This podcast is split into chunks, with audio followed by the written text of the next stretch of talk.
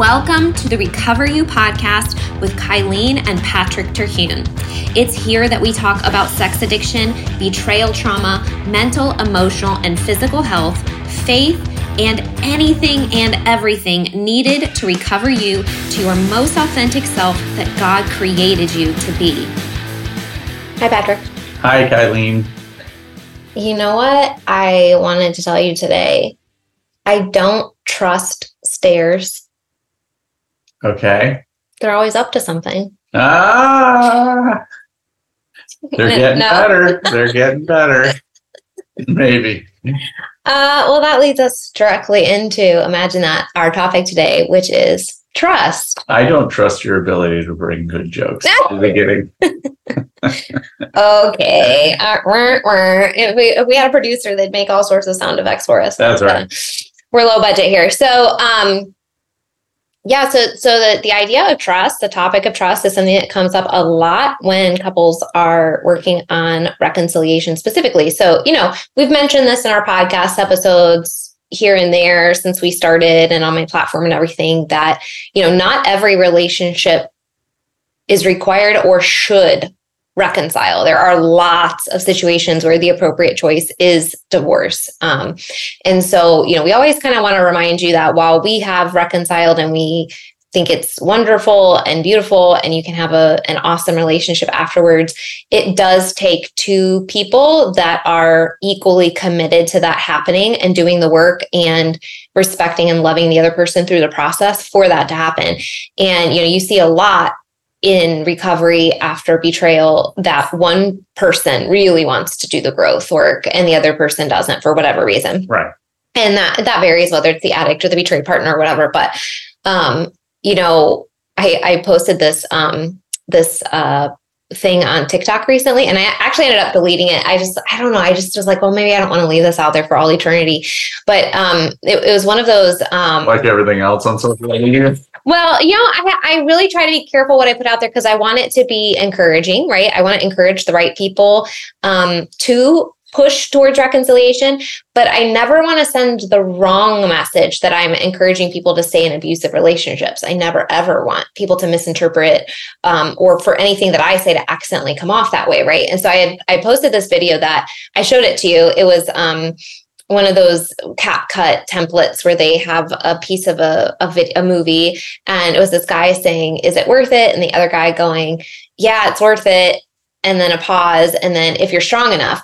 And i i had posted you know reconciling after infidelity in a marriage. And um yeah i mean the reason i posted that is because yeah if you're strong enough if you're willing to do the work it's a hundred percent worth it. You know it's it's a beautiful thing. And and you and i recently i think have shifted gears a little bit into a deeper part of our relationship where we're really enjoying it now and relaxing into it. And i've really the, the past couple weeks i've had several conversations with you just about how much i enjoy the fact that you are growth minded that we've grown together that we speak the same language. Because i think you know there's a lot of times in life where um, you know, I could have gone off and and done, you know, like when I did functional medicine, for example, you could have chosen not to learn that language with me. Mm-hmm. Um, and but you did and then you know i after this i really learned about trauma and the body and the nervous system and all these different things and and you could have really absorbed only the addiction side and recovered and not learned this language with me but you did and so i think you know it, it's the conversations that we have now are, are so different mm-hmm. and in in are on such a deep level and talking about all these different things. I just, I really appreciate it. And something that's really kind of, um, I've really absorbed recently and, and really felt deeply. And I just love having that level of connection with you. And anyway, so that's what I mean when I post a video like that, right? It's totally worth it if you're strong enough, if you want to do the work, that sort of thing. Um, but someone commented that, uh, you're not, you know, you're not strong if you stay after that uh, I can't remember exactly how she said it. Uh, basically, staying in a relationship after infidelity isn't strength, right? And mm-hmm. so don't like don't perpetuate the thought that like these women should be staying in unhealthy relationships, right? And, and I'm like, oh my gosh, That's you're right. Point. Yeah, you're absolutely right. I never want to, which is why I'm kind of like, okay, I know what I meant here, but uh, you know, is this going to be like one of those controversial posts that just like is not worth it because it's, and I never want to put something out that invalidates someone's very strong, very difficult choice to leave the relationship. And I, I knew from the beginning when I, um, when I decided to go public with our story that this was long term going to be a difficult line for me to walk. How do I get very, very clear in my messaging that my goal is as individuals, you obtain optimal health. Mm-hmm. And then if your relationship survives on top of that, that's amazing.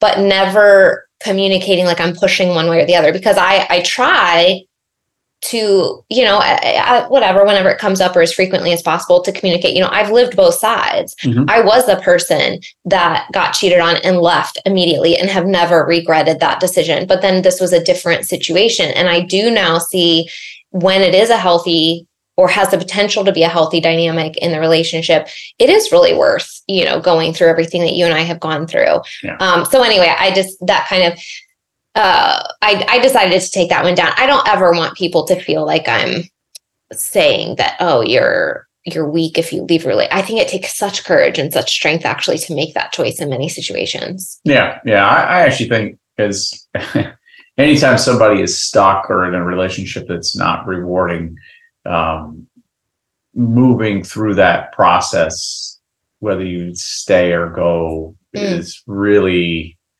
um, there is some strength, there's some courage that goes with it, but it's just really, really hard to go wake up in the morning, go one foot in front of the other. But that is the only way. And that's the only way you keep moving and, and you learn each day. So you can learn what your spouse is doing. And I think we're going to talk about that today. Like, what are the things that the spouse is doing post discovery mm-hmm.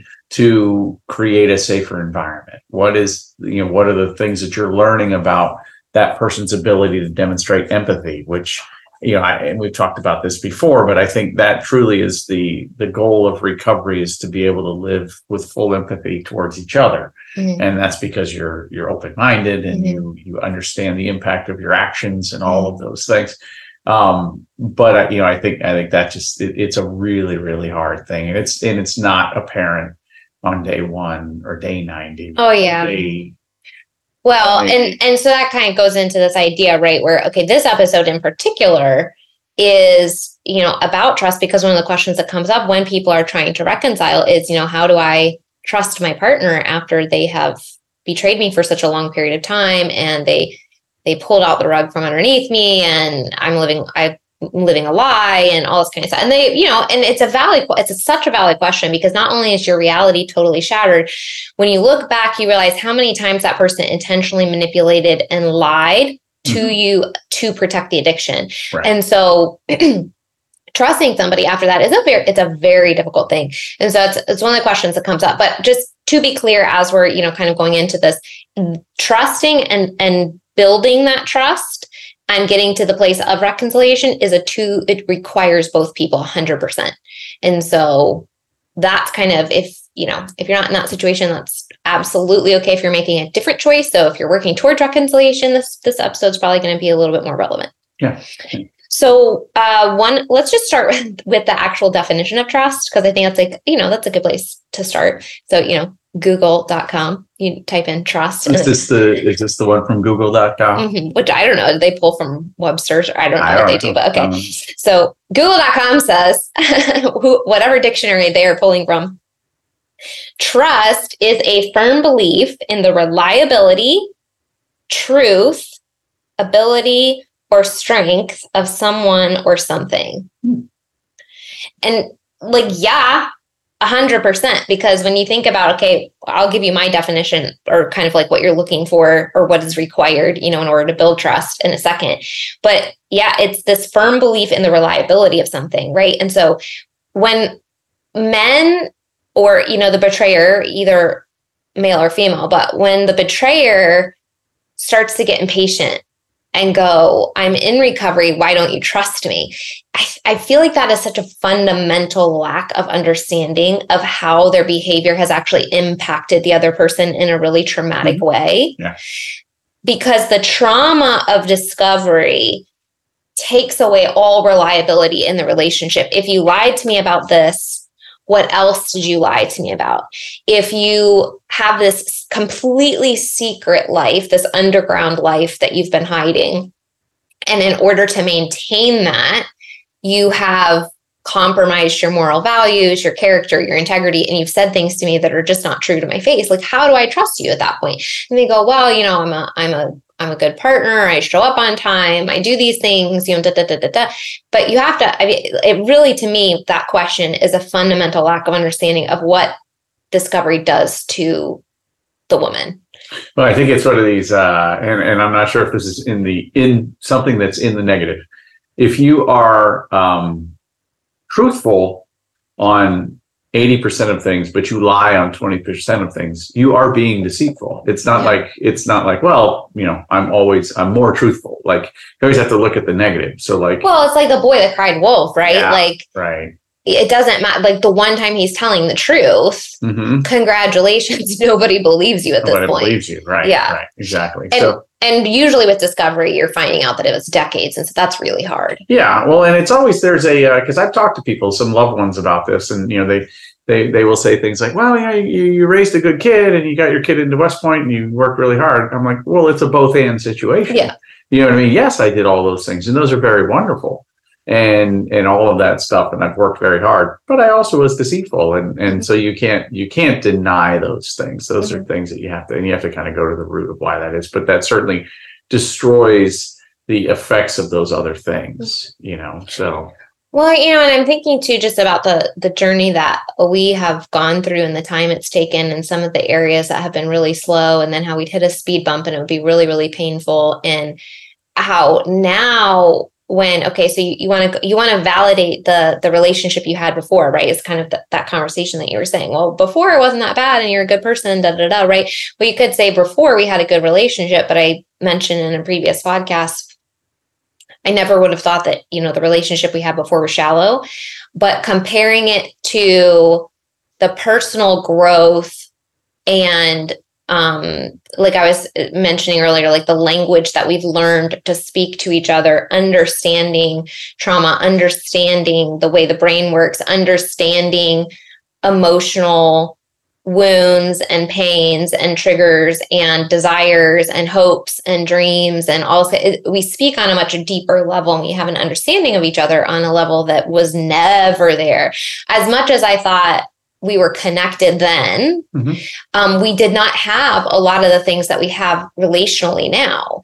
And so I understand the desire to validate the effort that was made, but I would also say don't try to hold on to that so hard during reconciliation that you um, miss this opportunity because and what and part of the opportunity that takes a lot of courage and takes a lot of bravery is that you know in in situations like this they get worse before they get better and i think that the reason that is because you have to be brave enough to not leave a stone unturned right. we can't shy away from having conversations that might hurt the other person's feelings mm-hmm. um, and so you know i I needed to tell you how your behavior impacted me mm-hmm. for you to fully understand. Right. And and you also needed to feel safe enough to come to me and say, "Hey, like this is, you know, what's happening and and what's going on in my life." And you know, because you really early on started sharing about anxiety and different things that you were feeling now that you weren't medicating and all this kind of stuff. And um and, and so for on the betrayed part, there is this idea during reconciliation that, you know, hey, I really want to support you and I want to hold space for you in your recovery. But also, I need to be able to tell you honestly, without fear of any sort of negative repercussion, how what you have done has like destroyed my life mm-hmm. and how what you're telling me right now is really hurtful and while still holding space for you to like recover and support you and be your cheerleader but also telling you you know, this has really hurt me. Yeah. And I feel rejected and I feel wounded and I feel angry at you and all this kind of stuff. Right. And so I think sometimes there's um, difficulty in navigating those conversations. Right. But I think, I, but that's what I mean when I say, if you move towards reconciliation, it's one of the hardest things I think anyone will ever do after this. Mm-hmm. I really do. Going through the process of reconciling after betrayal, I think it's one of the most difficult things a couple can do. So if you're going to do it, be authentic with your emotions and your conversations and with each other because that's really going to lay this foundation of if we make it then it's going to be amazing Yeah.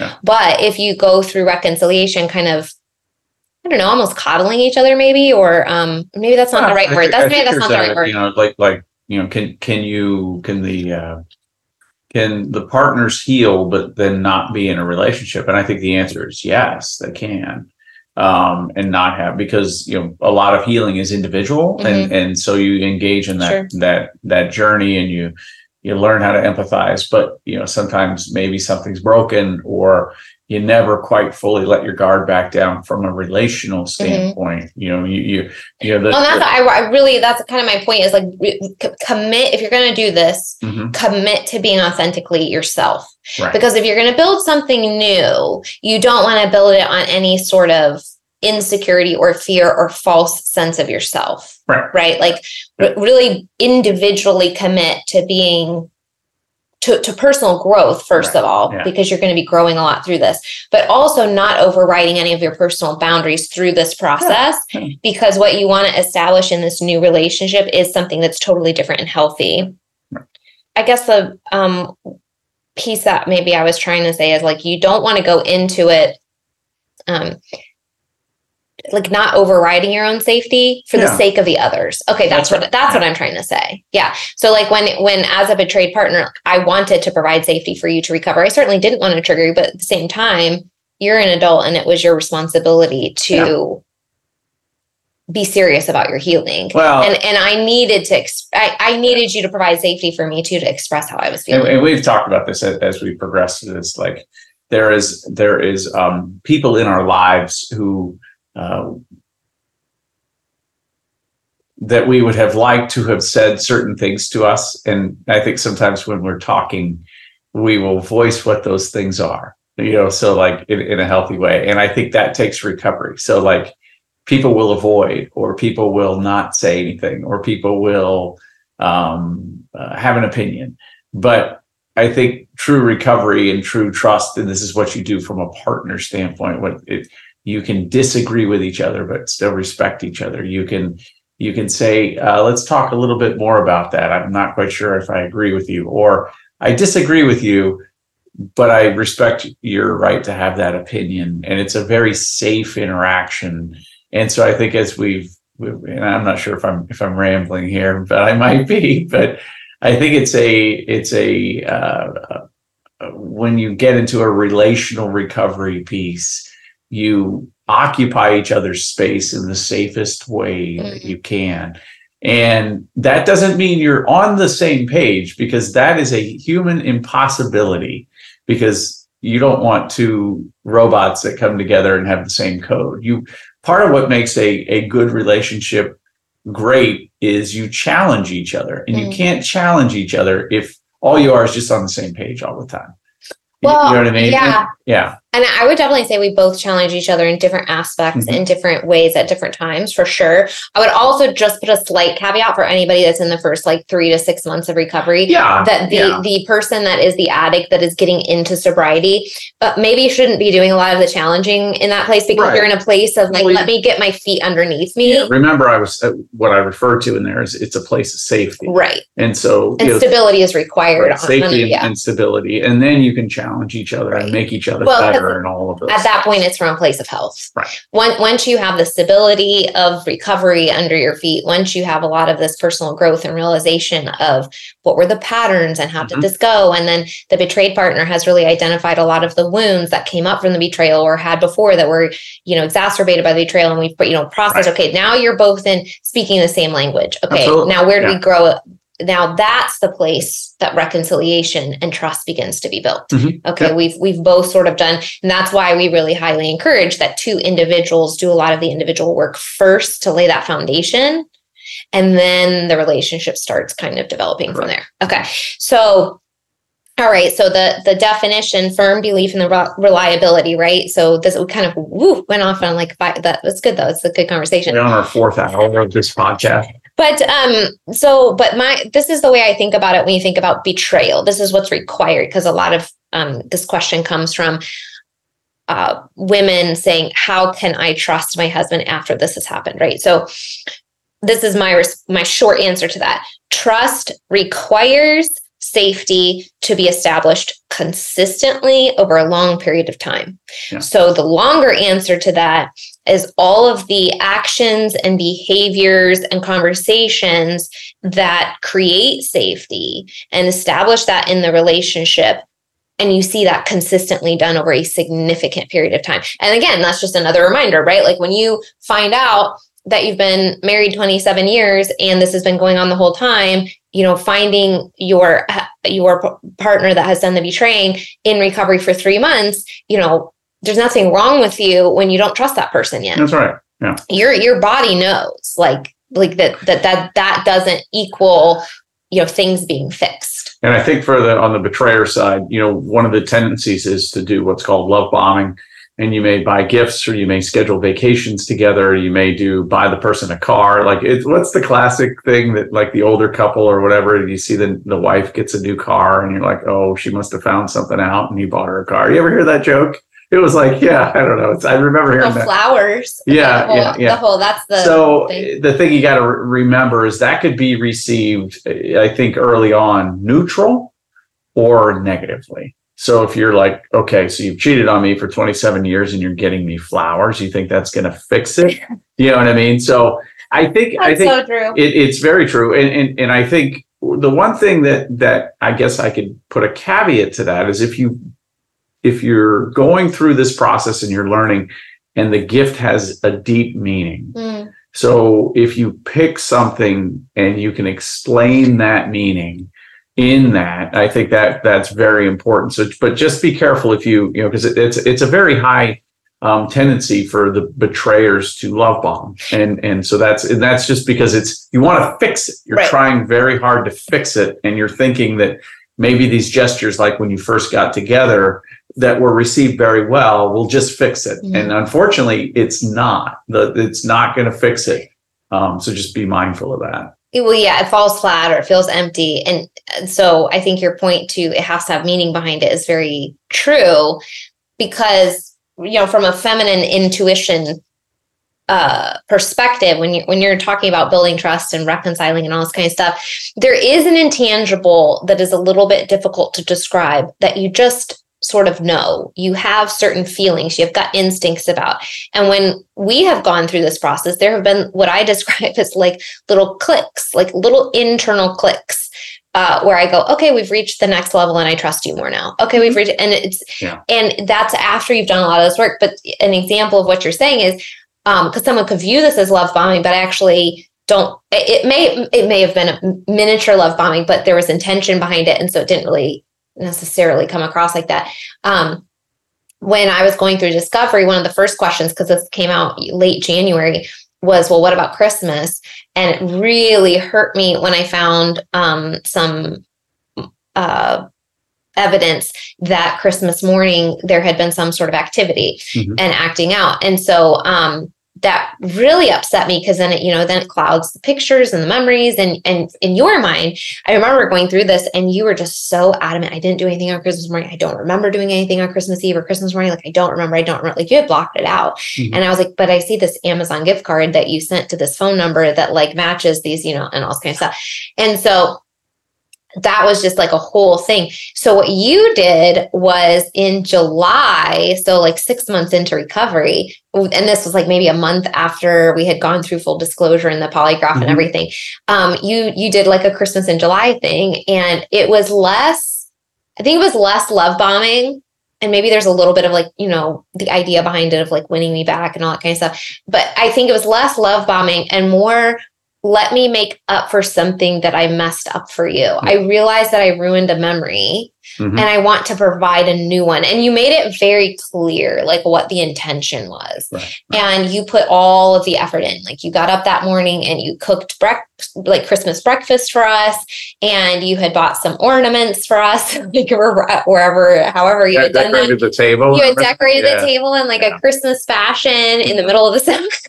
Yeah, yeah. Um, but you know, that was really special for me and Keegan um, to see because you, it wasn't something that where you, you were just like, here's some, you know, five thousand dollar diamond earrings. You know, you you put this effort behind it. There was intention behind, and there was meaning and purpose behind it, and it was more of an apology that then had action behind it than it was just let me throw money at something or let right, me, right. you know, yeah. try to like put a band-aid on this right? Yeah I, I think what i was trying to do is you know you you can't change a, a, a previous uh memory. You can't. And you, you can't convince i couldn't have convinced you how much i loved you that day or whatever. Like you know that that that moment had passed. But what i could do is is i could say well i can carve out this moment and um through you know through demonstration of you know acts of service and uh, words and those things i can at least start to create a new memory um, for that. And that was my intent. And right. Was, you're right. I, I, was it was for both you and keegan and i wanted to provide a pure day. It's really what i was trying to do. It was kind of like the promise of like okay i can't go back but like this is going to be the demonstration of me starting over mm-hmm. and giving you good things that are not like i promise that this is not clouded over with right, any behavior. Right. And yeah. so I'm going to demonstrate. It's all genuine. Yeah. It's all, yeah, right. Yeah. Right. So yeah. So I think that's, um, okay. So I thought, I thought that I will maybe just go through the sort of big picture zoomed out because we could go into all of the details underneath like what are all of these activities that you did but we've talked about a lot of that on the podcast you know like going to um, therapy weekly and reading books and podcasts and going to your group and all this kind of stuff. But I think I, I wanted to do more of a zoomed out top five things to me that I saw over time that helped me trust you again. Okay. Um, and so again, from my perspective on the betrayed side, trust re- requires safety to be established. I, we talk about this so much, but it's so important. We can't you, you will not see forward motion un- unless you feel safe. You just won't. Mm-hmm. And anytime you see forward motion, you'll get pulled right back because if safety is not established consistently, then you're constantly going to feel like you're going yeah. back to square one because your foundation is just blown up all the time. It's like l- little mini bombs in your body and in your nervous system going off constantly. So then a lot of this, I think, is going to kind of play into what that looked like for me. So the number one thing, and we've talked about this a lot too, but the number one thing is that you took full responsibility. So I think that immediately helped because I saw right away the way that you were acting was not just, oh, please forgive me, please forgive me. Uh, you know, let me win you back behavior. It was, I don't like myself. I don't like this behavior. I need help. Right. Um, this is my fault. It's not you. I love you. This is not about you. I hate what I've done to you. I hate what I've done to myself. I feel remorse. Like, so it was very clear to me very early on that this was not just about manipulating me to stay in a relationship, that you were like, I'm taking responsibility for this. I remember what I was feeling, and I think I told you this. Like, like I, I, uh, I pretty much kind of figured that we would get divorced and i and i think what what came down very fast in my head was you may always hate me for what i've done but i don't want i don't want you to to feel as if i'm continuing to do it or as if i'm um, continuing to um, uh, engage in the behavior or not taking responsibility or whatever. Like part of me was like, this will infinitely, this process will be infinitely easier if you just take responsibility, if you own it. And whether it leads to divorce or whatever that is, it's going to be, you know, because I, my thought process was, is um, I would like at some point in our lives to be amicable with each other. Right. So I think, you know, knowing, I just knew you and the person you are and, and your character that that that would mean a lot you know over time if if i never ever because I, I and i did want to take responsibility for it. Like it was my fault. I never actually i actually never there was nothing that ever came to my mind that said well this this little thing is like somebody else's fault or like like it, it, nothing ever came out of me that that indicated it wasn't like a game. I guess that's my point. It wasn't a me just saying that or whatever. Like I deeply felt that. And I did not want to give you more material. Right. Yeah. It was like it was like a weird thing. It was like a weird motivation. Like I didn't want to give you more material where you're like, wait, what's this? Mhm. And this happened, you know, a day ago, and we were supposedly 10 days into this. You know what I mean? And, and stuff like that. And, and to to your point, you talked about it. I was done. I really did, you know, I, I I felt like it was killing me. I mean, I really felt like I was losing my life and my soul. And so I I think at some point within that last so many months, I knew the only way out was to go through a hard process. Didn't know what that hard process was going to be. Hi. Hi, yeah. Kylie. Right, right. I didn't know what that hard process was going to be, but I think, I think, in- in- you know, I'm not a dummy. You know what I mean? And so I think, I think that started to come around there. Well, as you were talking, I was thinking about the tremendous difference from my first marriage to this one, the response to being discovered. hmm So when you're talking about trust, and and I'm saying number one for me was the fact that you took responsibility. Right. It is so completely different when you find something out and the partner goes like gaslights you. Well, that's not really what happened. Or um well actually it's really your fault, right? Like what was held over my head when everything came out in my first marriage was the fact that a couple months prior I had initiated a conversation about divorce. Wow. And so clearly, clearly leaning on his secretary and doing all like that was my fault, right? Or I at least had some sort of like what? I mean, I, I think the one thing I did hold you accountable for is I always had to take your coffee cup from here, from the office to the dishwasher. That was really the root cause. That is my fault. I worked that through with my therapist, so I wasn't going to bring that up. In Oh. but I guess I did. So Okay. sorry about that. and everybody on the podcast now knows that you had a 15 year addiction. No. Yeah. Um, I mean, but just from the person that's been betrayed and kind of been on the receiving end of both responses, it is so different. And, you know, I hear a lot of women use the terminology like, I feel crazy. Yeah. And um, I remember your your my response in that time when I was going through the divorce, my head would absolutely explode when I felt like he was gaslighting me or not taking Yeah. responsibility or blaming me for something. And I was like, how are you, like, what reality are you living in right now? Mhm. And why can you not take responsibility? Why can you not say you're sorry? And how how is your reality so skewed that you are like painting a completely different picture of truth? Right. like in your world truth is a different thing and like and so when there's no way trust can be built in that situation Mm. i mean i don't think unless there's a complete change of Well, you have to, you know, the the the attic has to get torn down. You know what I mean? And whether he does it himself, whether he burns down that part of him himself, or whether it gets done for him through pain, emotional, you know, whatever that may be, you have to get to that point, and then Yeah. that way you can go. And I think I think what I'm trying to indicate is I I was there. I was already there. And I also the other thing that was kind of going through my mind as well was I've got this 16 year old who I've raised my entire life, who I now have the opportunity to make right hopefully show him how you recover from something like this, Mm. how you go through this process. You know, like that was going through my mind too. You know what I mean? As bad as all of this was, and I didn't want to talk about it, and I didn't, you know what I mean, or anything like that. And you would find things, and I just not did not want to talk about it.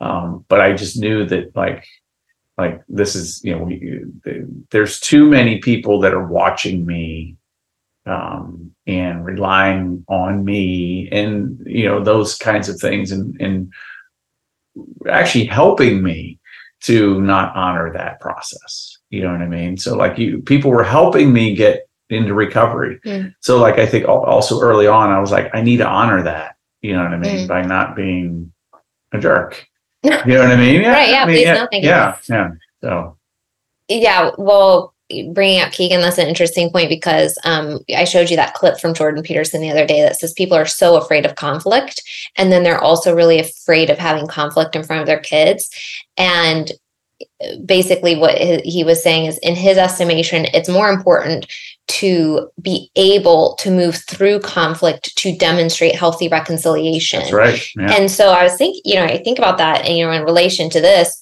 you and i went we you know, we weren't, you know, having explosions necessarily in front of Keegan while all of us was coming out or anything. We weren't, you know, having these big knockdown drag out fights in front But of you him could certainly feel but the chill. he yeah. knew what was happening we it was very clear Mhm. that we were not on good terms and we had a lot of conversations with him and and so he really actually has very very clearly seen a an arc as we've gone through this and coming Right. through and Yep. you know and so i think that's been really good for him and you think about you know him going into future relationships you never know on a subconscious level how that's going to impact his ability to really be himself Right. and actually, I think we've already seen that a little bit in, um, you know, how he was gently and kindly able to break up with his Yeah. high school girlfriend, who was very sweet and very nice, and we loved her a lot. But it wasn't, you know, quote unquote, the right person or the right time or whatever. And he had the courage to very kindly say, "This isn't the right time, and this isn't the re- right relationship." And we were so proud of him for that because, um, in our history, No, yeah. you and I both got into situations that were unhealthy, Right. honestly, because we didn't, uh, there's a big part of us that just didn't have the courage to do that. Mhm. Right. And we just sort of like let life happen and, you know, people please to an extent and didn't really, you know, ha- I don't know, didn't have that co- level of confidence or whatever. And so, you know, I, I do think some of that has been healthy, that he has Absolutely. seen that Yeah. and that we've really reiterated and, and talked to him a lot about the idea of like, you know, you know what we've learned from these things Right. and trying to instill you know confidence and kindness and but you know really authenticity when Mhm. he makes these decisions never feel any pressure like you have you know i've told him the story about my dad hugging me before I walked down the aisle and my dad saying or the first my first time and um my dad saying, you know, you don't have to do this. like so, you know, just reiterating, like, listen, you always have a choice. That's right. And you know, Yeah. your dad and I have made poor ones and Absolutely. you know, we've learned from them and you know, that sort of thing. So number one, you took full responsibility and we I think we just talked a lot about that and the difference that that makes. I mean, really truly having experienced both sides of it is a huge difference if you're wanting to reconcile and build trust. Huge, huge, huge. Um, the second thing is I really noticed, and this we goes into what we just talked about, but you really wanted to do the work with or without me. And so that very was, you know, the first several months, of course, I'm going, okay, well, is this is this true?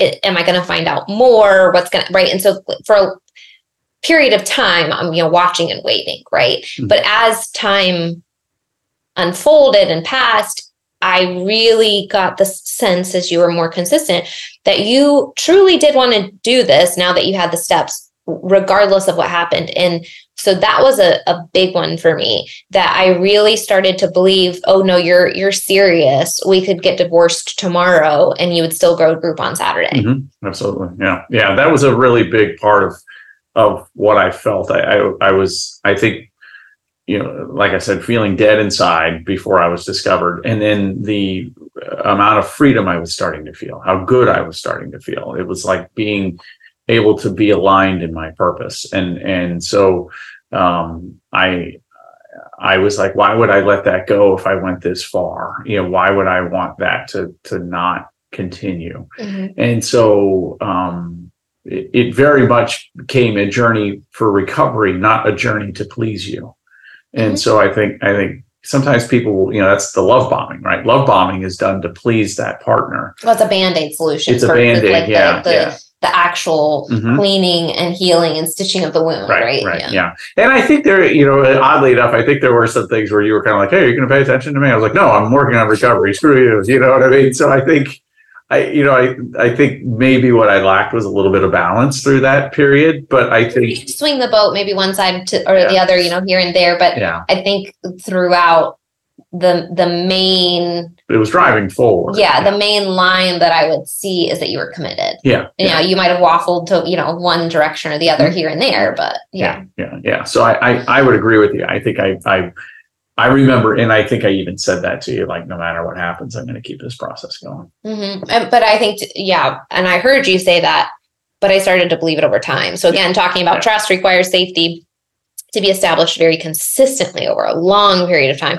So, you know, I was noticing, you know, you're talking about safety, you're going to therapy, you are going to your group, you are actively reading books, you're listening to podcasts. Now, you know, for some people, maybe that is a little bit more difficult or whatever. Like, is there a different way you can do that? Can you listen to something? Can you do an audio book? Can mm-hmm. you, you know, whatever? But, um, but yeah, I mean, you would just like manually like blow through reading books and stuff. And you know, I, I'm not, you know, I'm not somebody that reads like 100 books a year you probably easily get through like 50 yeah. um yeah. and so but you know but i can listen to you know an audiobook or a podcast or whatever right so however you do that but i i noticed consistently over time okay no this is a real thing for you so then number three i think this is um I think this is really important. And this is where the rubber starts hitting the road, right? Because you can have well intentioned addicts that fairly easily do number one and number two. They take full responsibility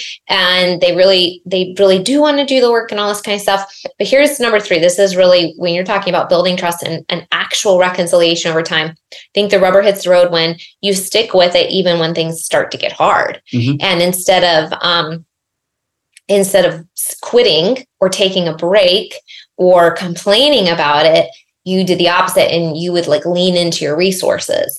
And so that i think really started convincing me over time. I'm like okay we hit the three month mark we hit the six month mark we hit the year you're still going to therapy you're still doing group you're still researching you're still having deep conversations you know like things got really well i would say things didn't get hard. Things were consistently hard for us the first year. Yeah. consistently hard.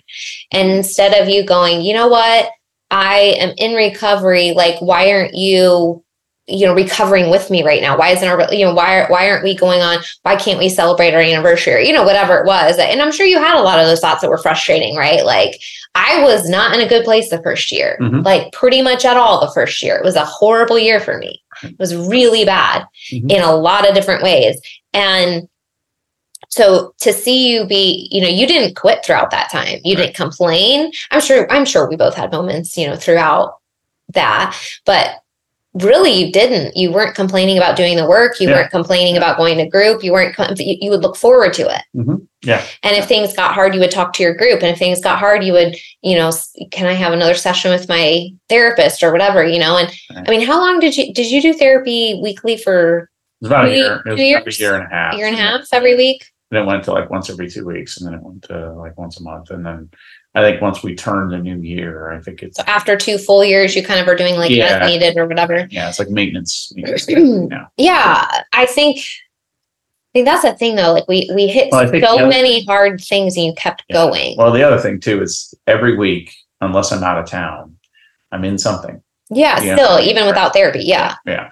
And so I think three know, times a week usually. You, you hear folks will, will say that, and this is kind of where where like the experienced guy you know the, uh, the the experienced person helps the the new folks in. They'll get through ten lessons of that Conquer series, which is a ten, and they'll say, "Okay, well, I'm, you know, okay, I'm done, right?" And I'm like, "No, come through this." Oh my again. gosh, you went through Conquer like five times, yeah, yeah. before you then I think started like it. leading it. Yeah. And then you went through a bajillion more times before you jumped into the year long um, one, which is seven pillars. Right, right. And then, you know, and then yeah. you've completed that and you've moved on to like other books, but you're still running the Conquer. You've probably gone through Conquer like 50 times at this point. No, it's it's quite a few. It's quite a few. But you know, you you you discover new stuff each time. And and I think that's the whole the whole point. I was actually thinking, you know, as you were talking, I was like, yeah, three years is going to be three years in recovery is going to be the end of January, and how am I going to celebrate that? You know what I mean? Because like, like I think that's a you know three to five years, right? And and Ted Roberts says it took him three and a half years of a knockdown, drag out fight, mm. and that's what. And he's the guy, he's the guru, right? Mm. So three and a half years when you think about that, you know what I mean? Everything. He had like complex stuff. Like, yeah, yeah, I mean, he had he had you know he had he had childhood wounds and he had PTSD from the military and mm Vietnam and all of that stuff. Mm-hmm. But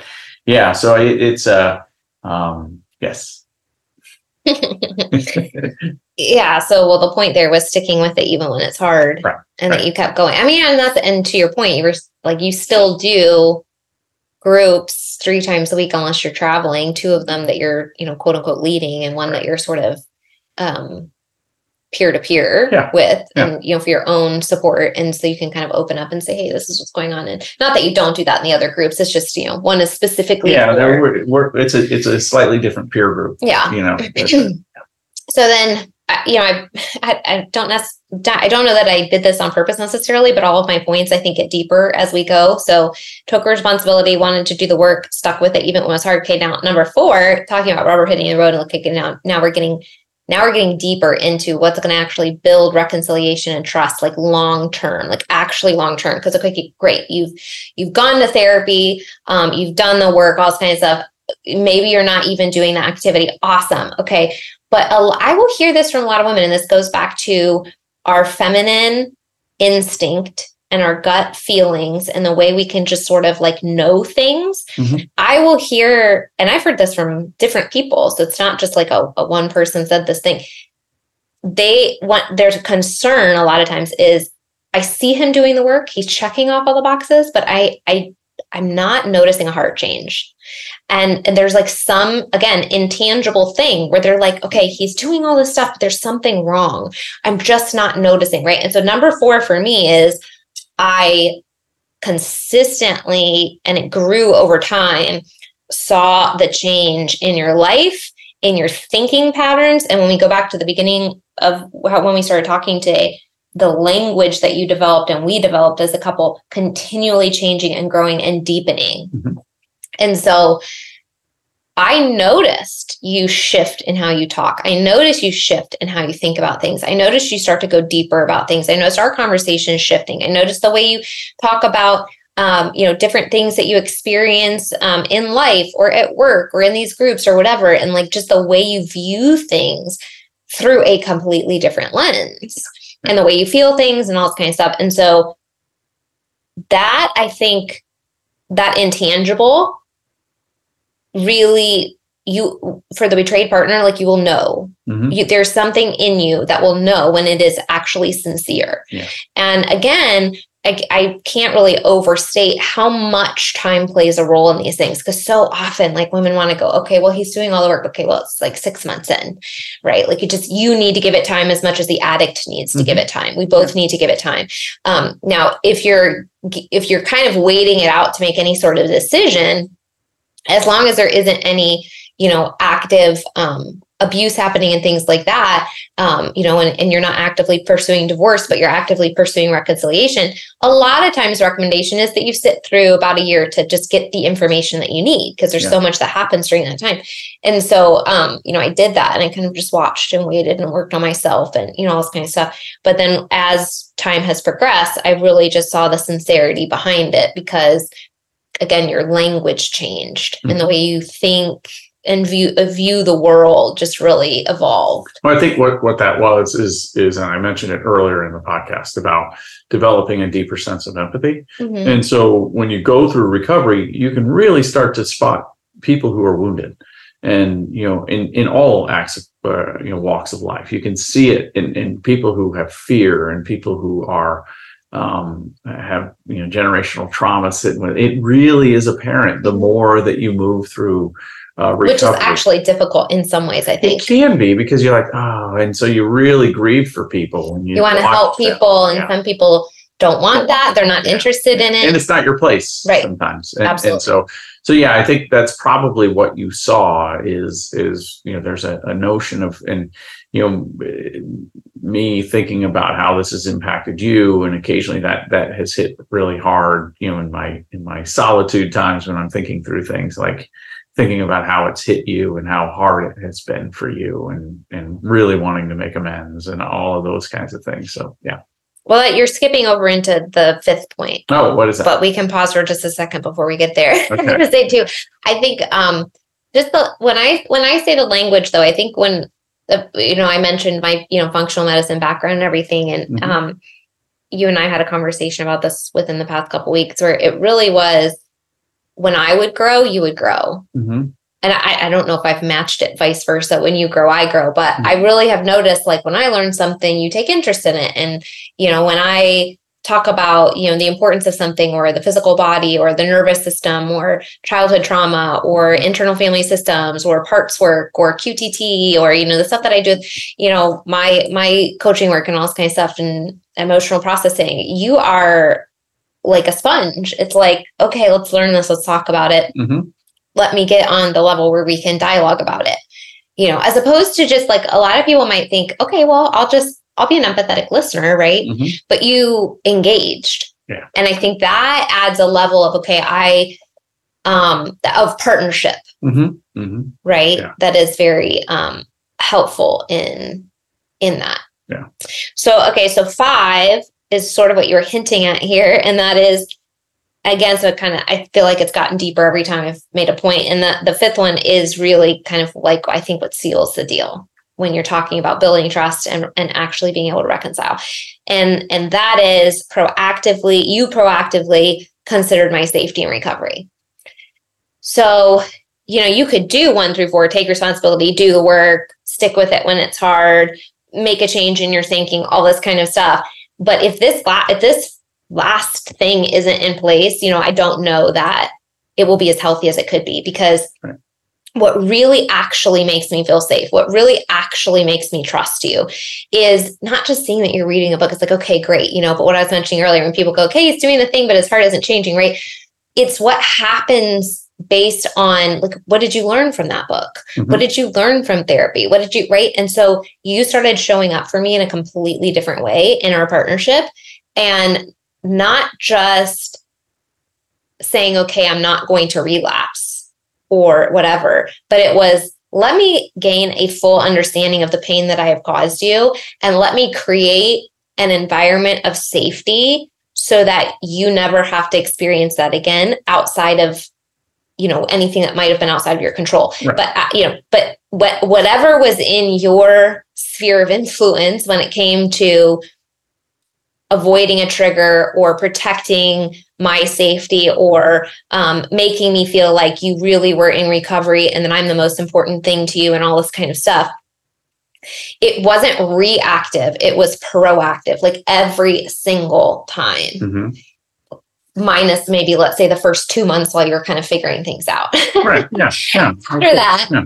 after that and i mean i really mean that and we've given different examples on the podcast but i mean you've like um like i don't think we've shared this one before did we share this one stop me if we have but um you have a female manager in your company hmm and she's going off to start another plant Right. and um she she took a picture of the um of her group of people and had sent it to you or whatever like, i don't know via email or Yeah. whatever Yeah. and you had thought one day about texting her and saying hey i really liked the picture you sent me hmm right? Totally innocent. It's like a work Yeah, picture right, co-ed right. whatever.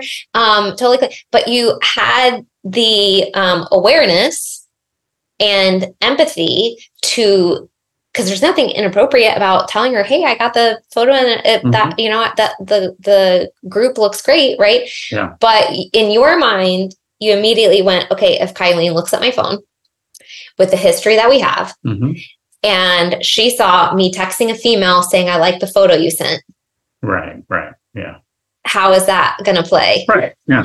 Why why create doubt? Why create, you know, and like I didn't need to I could wait till the next time I spoke to her and said, Hey, that was a really great group picture. I mean, technically, you could have even just reworded it and sent the same, right? The um, Mhm. the company photo you sent me of so and so and so and so, um, you know, looks really nice. I'm happy that the group, right? You like, you technically could have done Right, that. But my point is, it doesn't really matter. You were taking you you had a thought come into your head. Your immediate next thought was, how would that make my wife feel? Mhm.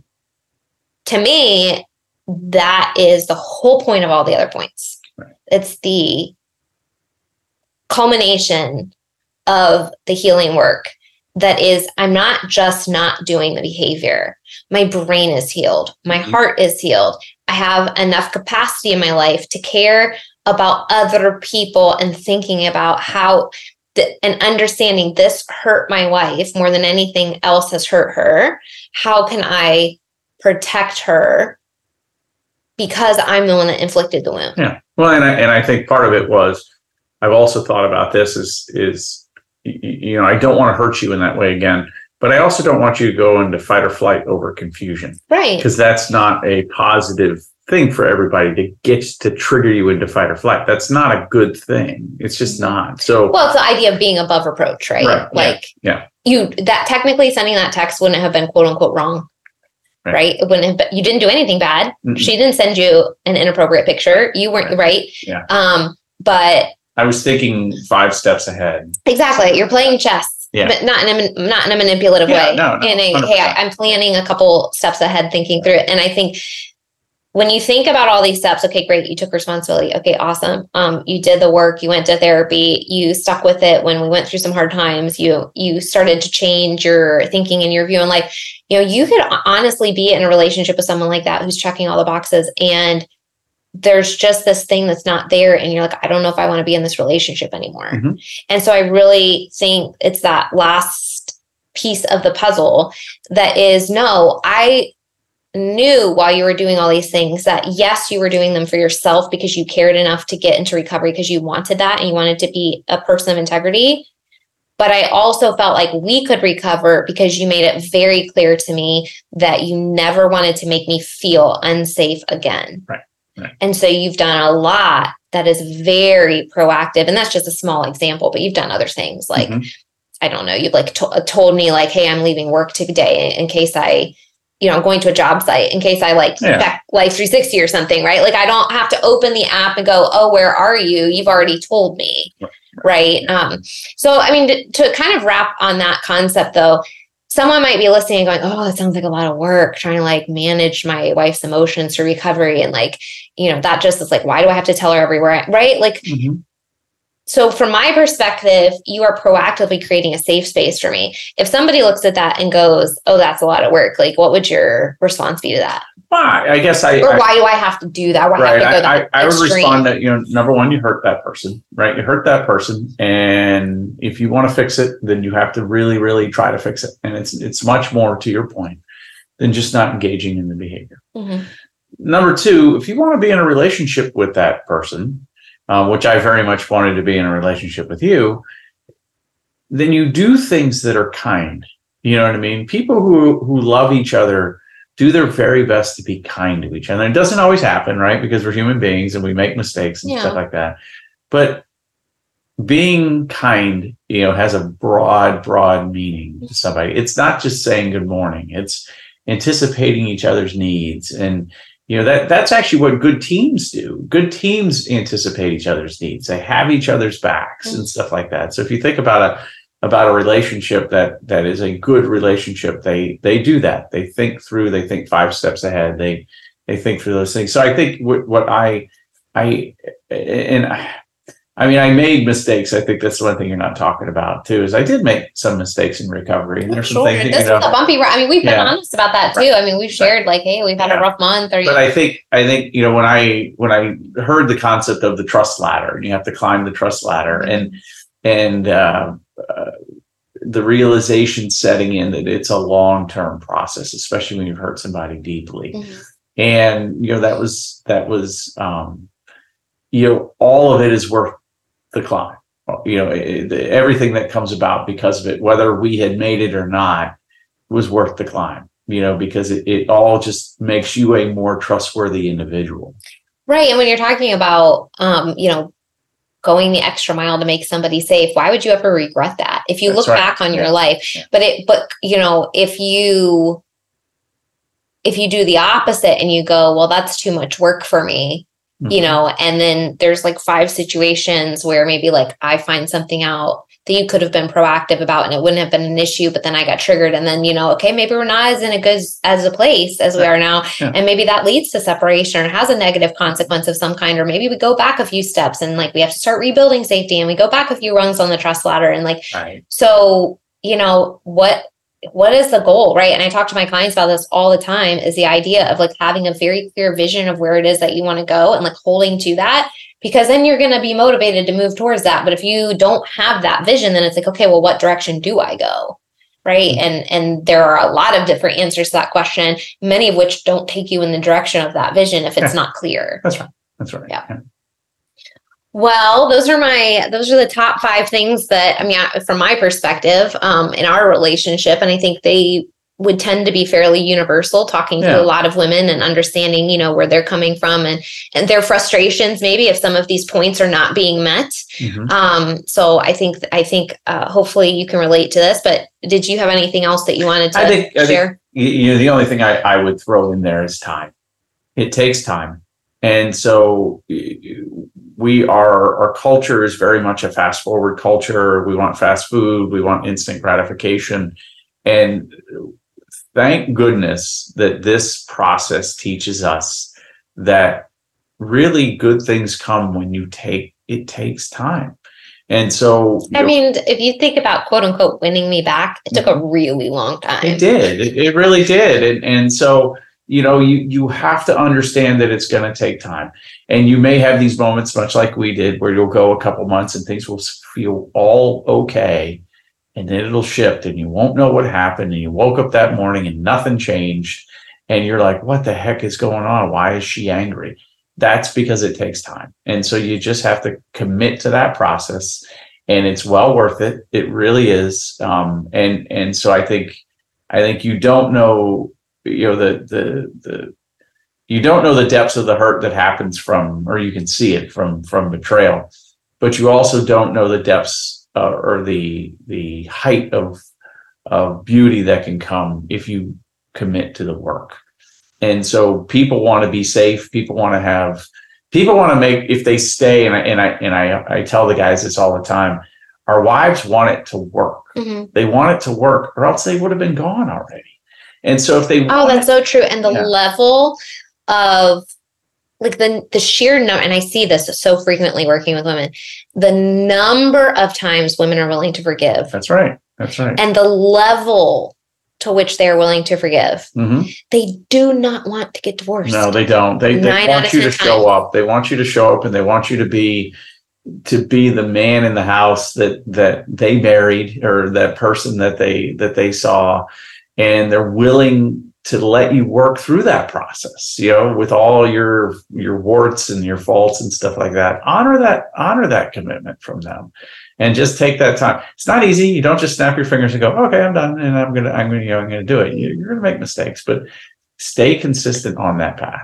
Well and i think like to kind of summarize everything we've talked about and everything we talk about in all of the episodes really is it's a deep unrelenting commitment to personal growth. Yeah. And yeah. not staying stagnant in life, being willing to get feedback mm-hmm. from people like um, your peer support in support groups, um, from people like a counselor or a coach or a therapist or somebody like that who can kind of hold up a mirror and go and uh, on both sides, right? Like on the betrayal side, there were many, many times where I had to hold up a mirror and go, okay, this is an area that I have to continue focusing on for my own personal growth. Or I will say suck, I will say unhappy, I will say frustrated, right? right. Uh, I won't be able to process this emotion. And so I, this is an area that I need to work on. And for the addict, like same thing, constantly through recovery and getting into recovery and mm-hmm. establishing mm-hmm. that stability, getting your feet on the ground after you get out of the addiction, right? There's so much self reflection that has to be done. And, and it's not fun. It's not comfortable to to look in the mirror and acknowledge when there is part of you or something that's going on inside of yourself that's contributing to a negative dynamic in the relationship. Mm-hmm. But if you ultimately are on the same page of wanting to reconcile, then that's the work that has to be done. Right. And so it's it's a it's a relentless commitment between the two people that we will individually continue to grow. Right. And that, you know, hopefully that means at some point the individual growth can come closer together to move towards reconciliation and trust and growth as a couple. Yeah, yeah, it's definitely worth it, and, and you're worth it. Thank you, bud. You're, you're worth it too. Uh, Thank you so much for listening. If you found this podcast interesting or helpful, it would mean so much if you leave a five star review or post a screenshot and share on social media. We are on a mission to share the message of recovery, and you can help get the word out. If you know a friend who could use this podcast, please share it.